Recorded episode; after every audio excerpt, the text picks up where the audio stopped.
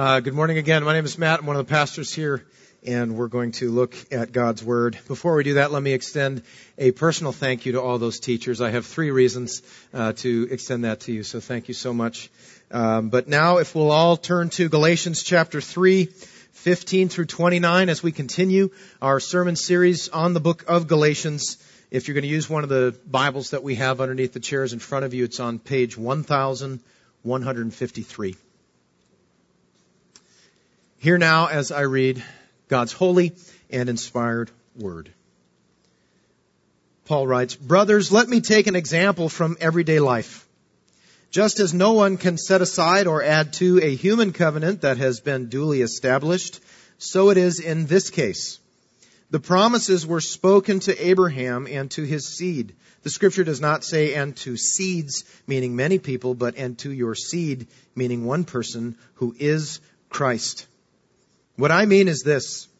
The law introduced 430 years later does not set aside the covenant previously established by God and thus do away with the promise.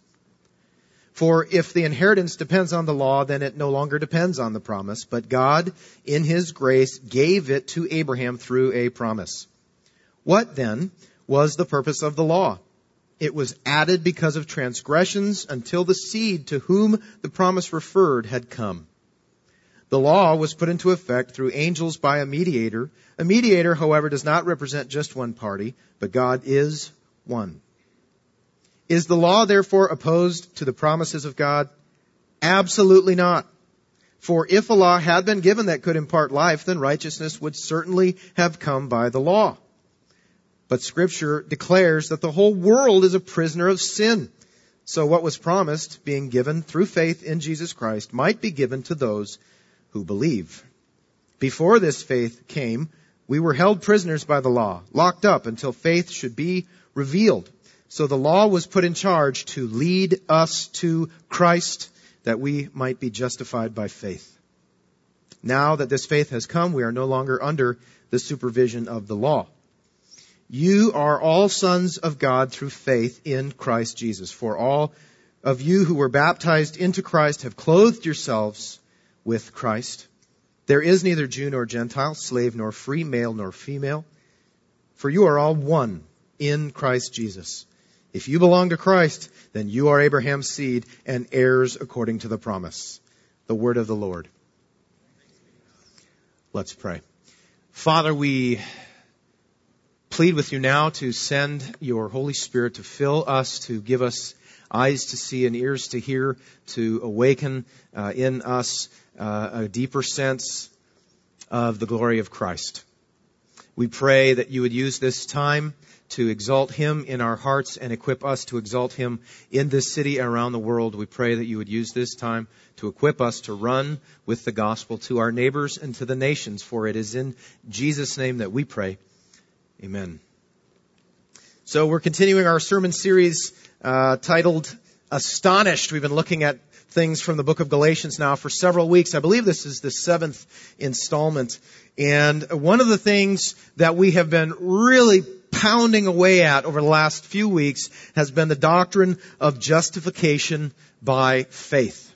And that would be that we are forgiven of all of our sins and declared to be completely righteous in God's sight by faith, meaning we believe that and that's how we receive that declaration of righteousness. And that is opposed to, diametrically opposed to, earning some sort of righteous status by obeying the law or doing some sort of good works. Paul has been showing us reason after reason, argument after argument to totally deconstruct the idea that our righteousness would come from ourselves.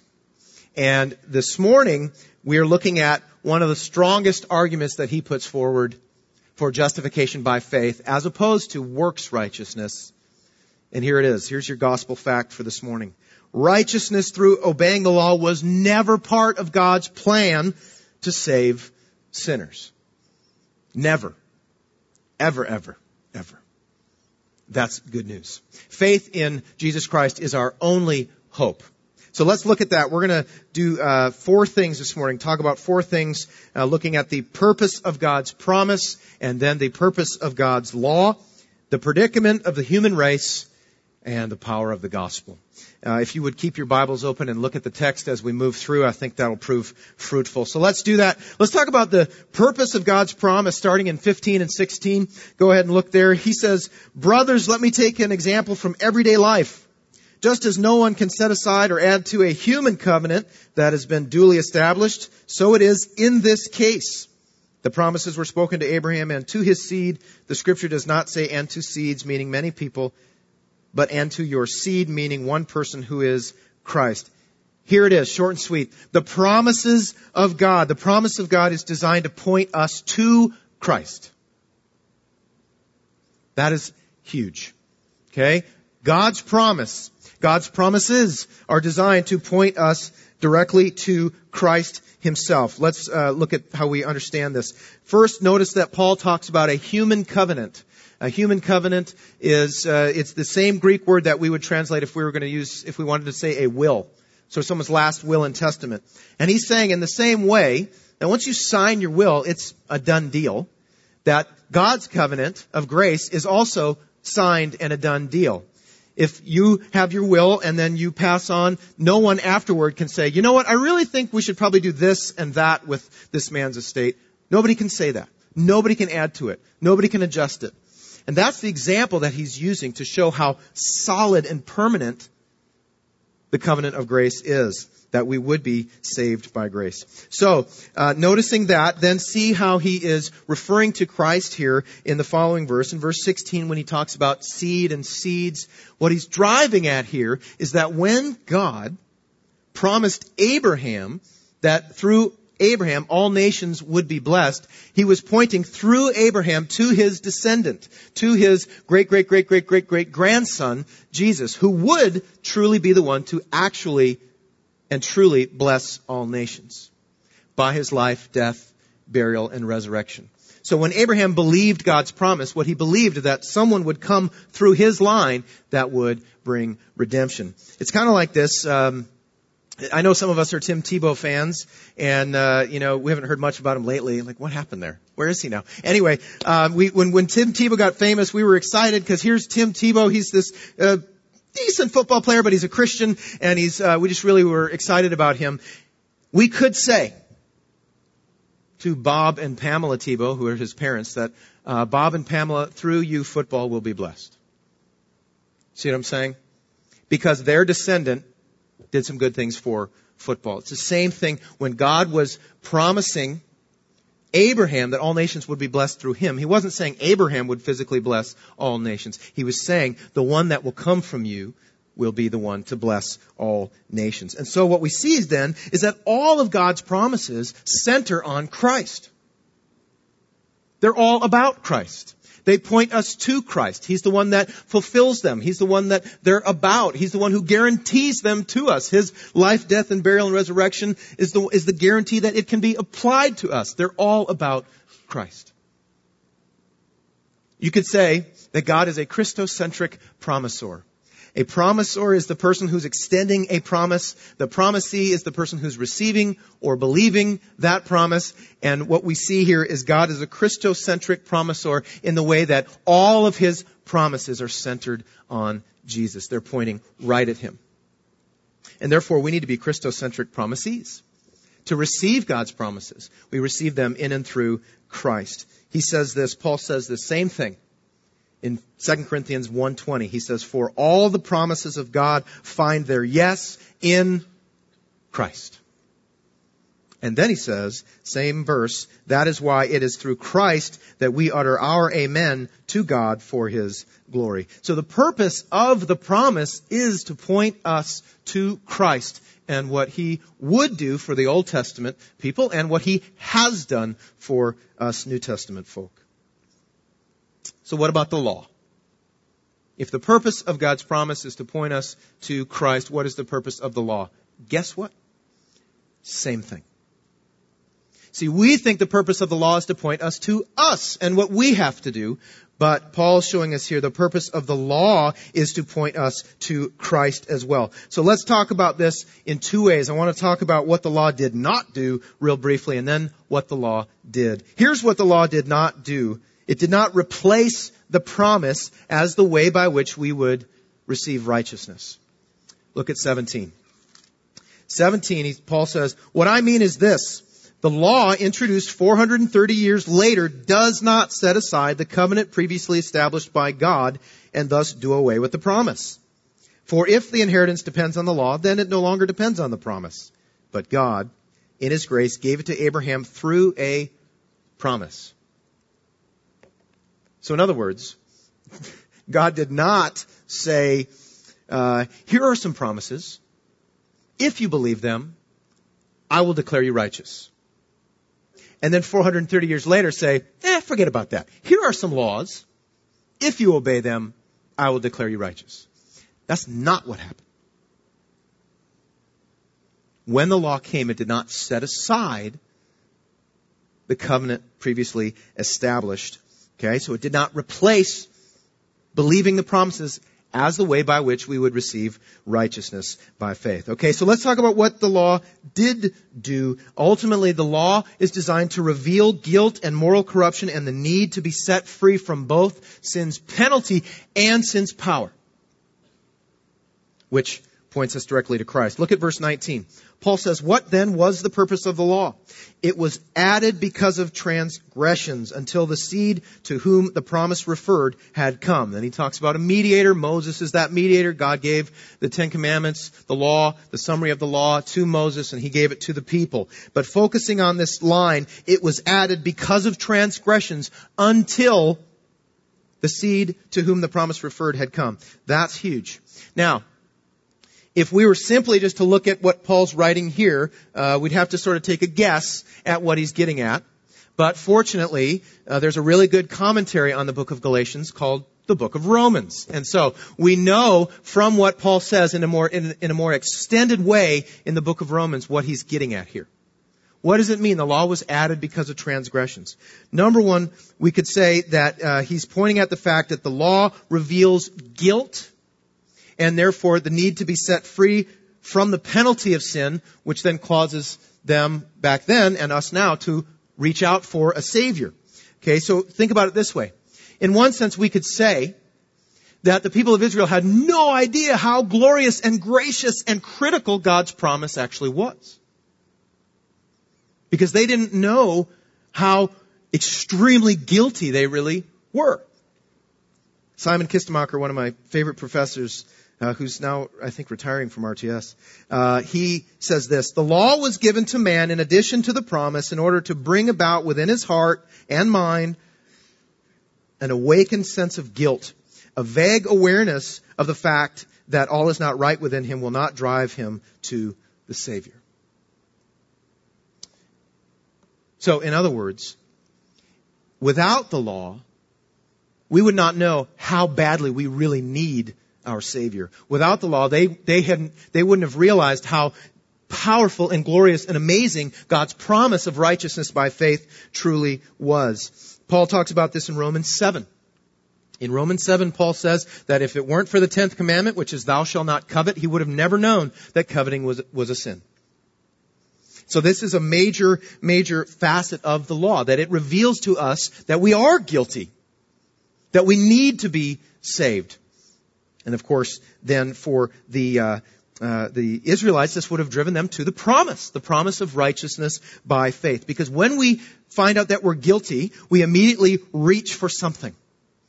We know that we need to be right. We know we want to have a feeling of righteousness. We talked about that a few weeks ago. And if you remember, the two ways that human beings usually try to get to a point where they feel like they're right Number one is to find a bunch of rules and follow them and say, because I'm following these rules, I'm right. Or do away with the rules and make up your own rules and say that I know what's right for me and that makes me right. Either way, the whole pursuit is that sense of being right, which cannot come either by obeying the law or making up your own laws. And so what we're seeing here is the design of the law is not to, to save us, it's to show us our guilt. It's to show us how desperately we need a Savior. And think about this. God let the promise marinate for 430 years before He gave the law. It's like He wanted that to be pretty well ingrained into His people. Okay, so the, uh, the, the gloriousness of the promise is highlighted by uh, the law itself. So that's the first thing, to reveal guilt and the need to be set free from the penalty of sin. But that's not all. We could also say that Paul is referring here when he says that it was added because of transgressions, that he's talking about the fact, uh, the revelation of the, our moral corruption. That we need not only to be set free from the guilt of our sin, but also the power that sin has over us in Romans 5, Paul is discussing how Adam's sin brought sin and misery into the world. Okay, and one of the things he says in chapter 5 is verse 20, and he's referring to the law, and he says, Now the law came to increase the trespass. So it's not necessarily that he's saying the law came in to make what Adam and Eve did even worse. More, it's showing that through the law we see the damage done to the human race by what Adam and Eve did. Making us completely unable to be righteous by the law, but also to be under the power of sin. And he goes on in Romans uh, 6 and 7 to relate it to slavery. He tells us that the, the, whoever we're obeying, whatever we're obeying, we are enslaved to that. And so when we sin, it is because we are in slavery and we need to be released from that. We need to be delivered from that slavery as well. John, uh, Jesus says the same thing in John 8. That if we are sinning, we are enslaved. We need to be set free. We need to be delivered from that.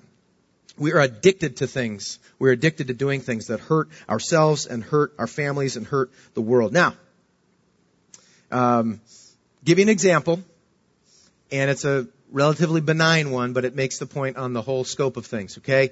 Um, do you or do you not think that you have some sort of slavery to sin that Jesus needs to deliver you from? Here's how you know. You're walking down the street, minding your own business. There's a little sign in the grass that says keep off the grass, and you can't help it but to kind of dance on that for a second and then keep on going. You had that little urge that pulled you in, okay? Not the worst thing in the world, but it's the principle of the thing that fact that we are drawn to it. What is that? What is it that draws us into little things like that and then also the egregious things that we fall into? It's not that we're good people who mess up every once in a while. It is that we are under the power of sin. And completely under sin's power apart from Christ. And so, uh, sometimes people don't like this as an analogy, but uh, two commentators that I was reading do. So I'm going to go ahead and use it. But what they were suggesting is that we really should see ourselves as addicts, uh, that we are addicted, in a sense, to sin.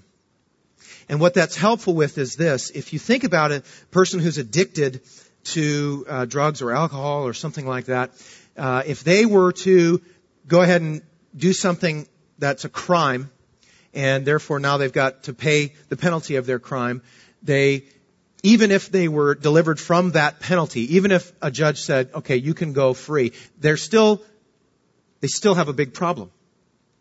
They're still an addict. Okay?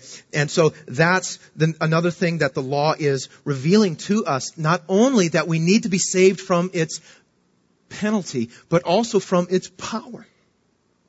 When Adam and Eve sinned, they put the whole human race under the power of sin. So guilt is not our only problem. We also need to be delivered from the penalty, or I'm sorry, the power of sin, and the law shows us both of those things. Now here's one thing to keep in mind. Um, Paul's focus here is really on what we would call the, the, the first use of the law. The Protestant reformers saw in scripture three main uses of the law. First would be what we're talking about this morning, that the law would drive us to Christ. Uh, the second use of the law was to restrain sin in society, to keep us from totally killing each other. And then also, a third use would be to show us how to live as redeemed and beloved children of God. And so we're not addressing those other two, those second two, the second and third uses of the law as much this morning. What Paul is laser focused on is indeed that first use of the law. And so here's what we could and should say. The primary use of the law is not to save, but to send people like you and me to the Savior, Jesus. And this really needs to influence how we handle the law. We cannot run around just saying, don't do this or you go to hell, don't do that or you go to hell, because that is not how it works. The law is not designed to get people to stop breaking the law so that they can earn their own righteousness. That's not the way. That's not the, that's the whole point. Righteousness by obeying the law was never part of God's plan. Anytime we mention the law, we have to use it to point to the law keeper, Jesus Christ, who did what we could never do, obeyed the law, and paid the debt we do not want to pay. Hell. The law, the primary use is not to save, but to send people like you and me and people all over this world to the Savior. And that's why Paul says in verse 21, is the law therefore opposed to the promises of God? Absolutely not. Absolutely not. Because the law doesn't take the place of the promise, it magnifies the glory and the beauty of the promise and the content of that promise, Jesus Christ. So, understanding then that God's promises point us to Christ and God's law points us to the promises to Christ. Let's talk about the predicament of humanity. Look at verse 22. Paul says, but the scripture declares that the whole world is a prisoner of sin. So what was promised, being given through faith in Jesus Christ, might be given to those who believe. So Paul is widening the scope here. He's wanting to make abundantly clear that the law was not simply designed to show God's people, the nation of Israel, that they were guilty and they were under the power of a slave master called sin. Uh, he was. Uh, it's also designed to show the whole world, everybody, everywhere, is a prisoner of sin, under the penalty of sin, under the power of sin, unless they are saved by grace through faith in Jesus Christ. And this is one of those things where, you know, I've had several conversations, I'm sure you have too, where somebody is referring to someone and we say something like, you know, they're not a believer, but they're a really good person. And the reason that we do that is because we feel like we need to attribute to them some form of righteousness because we know, deep down we know that everybody is lost without Christ. And so Paul is showing us that this is the predicament of the entire world, that faith in Christ is, is the only way that we're going to be set free from both the penalty of sin, because when we believe in Christ, we receive his righteousness. We also receive the forgiveness of all of our sins and also the power of sin. When we are following Christ, when we have received Christ by faith, he begins to give us power over that sin, which we'll talk about in a minute. But Think about this. Look at verse 22. And this is, this is how we have to approach this lost and dying world. He says, So what was promised being given through faith in Jesus Christ might be given to those who believe. So you break that down. What has been promised? Justification. How is it given? Through faith, and therefore, who is it given to? People who believe. Period. It doesn't matter how good a person is. It doesn't matter how moral people are, because that doesn't cut it. No one is good enough. They need righteousness by faith. And to take this even more, even further, Paul uh, refers to the law as a tutor, a guardian, a pedagogos in, in Greek. Look at verses uh, 23 through 25. He says, But this faith, that is in the finished work of Christ, came, uh, uh before this faith came, we were held prisoners by the law, locked up until faith should be revealed. So the law was put in charge to lead us to Christ, that we might be justified by faith. Now that this faith has come, we are no longer under the supervision of the law. Now, why the NIV chooses to not point out this one Greek word that shows up in, uh, in verse 24 and 25, I'm not sure. They're, they're trying to make sure you get the point here, which is great, but they, they leave out something that's really cool. And what it is, is this. In 24, when he says the law was put in charge, and in 25, when he says under the supervision of the law, he's using one Greek word in both places, and it's the Greek word pedagogos, which was uh, what a wealthy, very wealthy person in the first century would uh, hire to raise their kids for them, basically. You're like, where, where are those? Are those available? Um, but that's basically what uh, the, the the reference is. That a pedagogos would come in, and for a very wealthy person, they would teach the child, they would guard the child, they would uh, correct the child, they would keep the child moving in the right direction toward adulthood. And so Paul is pointing out here, he's saying that's what the law is. The law is, has been leading us, guiding us, protecting us, helping us, moving us forward as we wait the day when the promised seed would come. And so when he says that we're no longer under the supervision of the law in 25, he's not saying the law doesn't matter anymore. He's not saying, woohoo, no more law. That's not what he's saying at all. He's simply saying that the law is no longer the guardian of God's people, the teacher of God's people, the corrector of God's people, the, and leading God's people. Now, Christ is. Christ, the promised one, is the one who leads us and guides us and protects us and keeps us moving in the direction that always sees him as glorious and the fulfillment of these promises. So when he says we're not under his supervision, he's not saying we're not under supervision. He's saying we're under supervision of the King who came to live and die for us. And so Jesus, what was his view of the law? He calls us to perfect obedience. But what we see here is that Jesus' use of the law is not saying, do this or you will not be saved. He's using it as a way to transform us into somebody that is much more like Him. Ultimately, think about it this way. The law uh, first shows us our guilt, and then Christ is the, the content of the promises who shows us that the guilt is gone. We're forgiven. Our guilt and our shame that we carry is gone. Christ took it away. But that power, the power that sin has over us still remains in this life. And it is significantly obliterated by the power of the gospel, by Christ's supervision of us, leading of us, teaching of us, rebuking and correcting and training of us. He is making us like Him. He is setting us free from that power that sin has over us. That's gospel. That's good news. Because that means some of us who are really struggling with these things that we really, really want to stop doing, Christ delivers us from those things too. Not always as fast as we'd like him to. Not as fast and, uh, as he did when he delivered us from the penalty. But it does happen. And we know that one day, when Christ returns, he will finish the job and we will be completely liberated from the power of sin. One day. But for now, Jesus is leading us out of slavery, just like Moses led the Israelites out of slavery to Pharaoh. Jesus is leading us out of slavery to sin. That's good news. So let's talk about the power of the gospel. Uh, power of the gospel. We see this in 26 through 29. Look at this. Uh, you are all sons of God through faith in Christ Jesus. For all of you who were baptized into Christ have been clothed or have clothed yourselves with Christ. There is neither Jew nor Gentile, slave nor free, male nor free, male nor female, for you are all one in Christ Jesus. If you belong to Christ, then you are Abraham's seed and heirs according to the promise. I want you to think about this with me. I um, I never knew what Paul was doing here until studying for this sermon series, and when I saw it, I was just like, "Whoa! Why has Paul been pounding away at the doctrine of justification by faith?"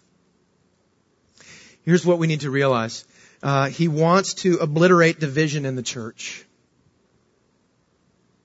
And if you think about this, uh, all division in the world has to do with people thinking they're better than others. Okay, I mean that's just kind of how we end up dividing from one another and going to war with one another and treating each other horribly. It's sin as a result of thinking some people are better than others. And so here we go. We have the gospel is this amazing leveling of has amazing leveling effect. But I want you to think about this.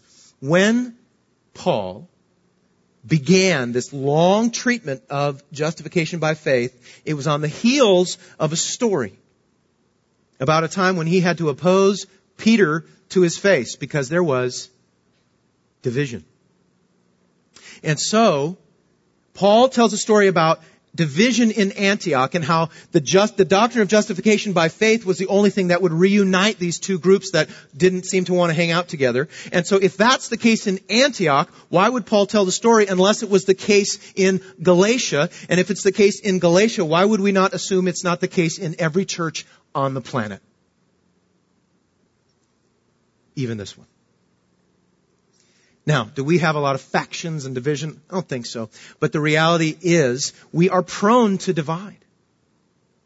Because we are prone to think, I'm better than you. You're worse than me.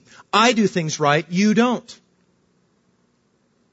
And that divides. And that makes us look like the world, not like the Son and the Father and the Spirit. And so what Paul is doing here is showing us here that this, it, we, the, the, gospel is the most amazing unifying principle because think about this. What is one of the most unifying principles out there in, in, in existence? A common enemy. Think back, where were you September 11th, 2001 when airplanes crashed into the World Trade Center towers? Now, I don't care who you are, I don't care where you were, I don't care what's your job, I don't care what sins you've committed. That day, all Americans were locked arm against a, a single enemy. You remember that? Another recent taste uh, was the tragic bombings in Boston. And when those bombs went off, the entire city of Boston and the entire country, really for that matter, locked arm against a common enemy, the Tsarnaev brothers. And so what we're seeing here when Paul says the whole world is a prisoner of sin is he's identifying the true common enemy that is the reason there's any division in the world. There's any fighting, there's any hatred, there's any racism, there's any bigotry, there's any problems.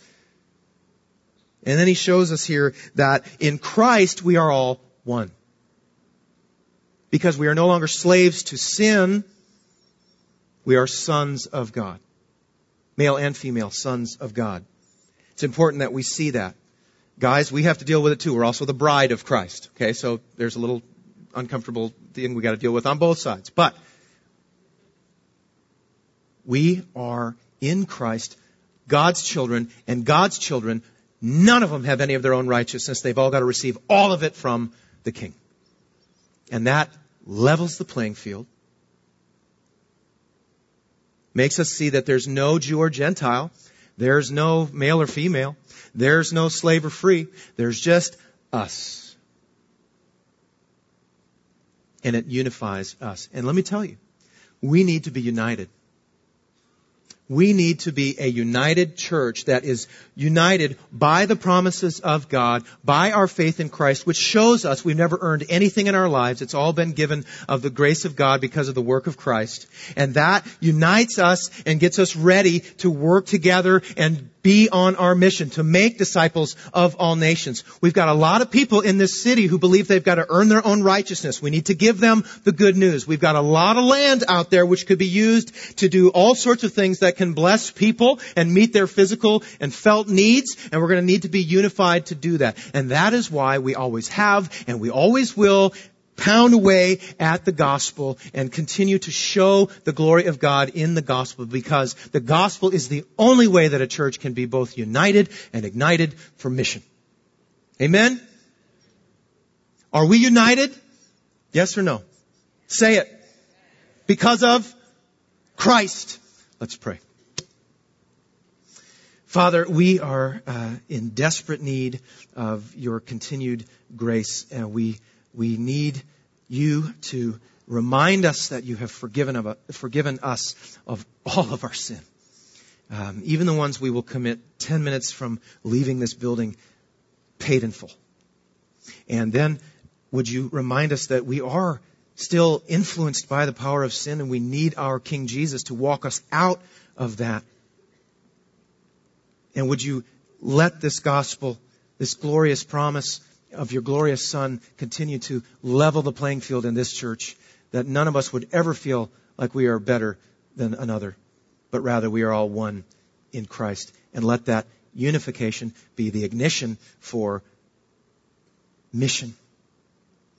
That our neighbors and the nations would hear this good news of righteousness by faith and they would repent and they would believe and they too would become part of this mission until the king has come home and we see his glorious face and he completes the work and makes us perfect and establishes the new heavens and new earth right under our feet and we live forever in eternity in his presence under his glory forever. We pray this in Jesus' name and for his sake. Amen.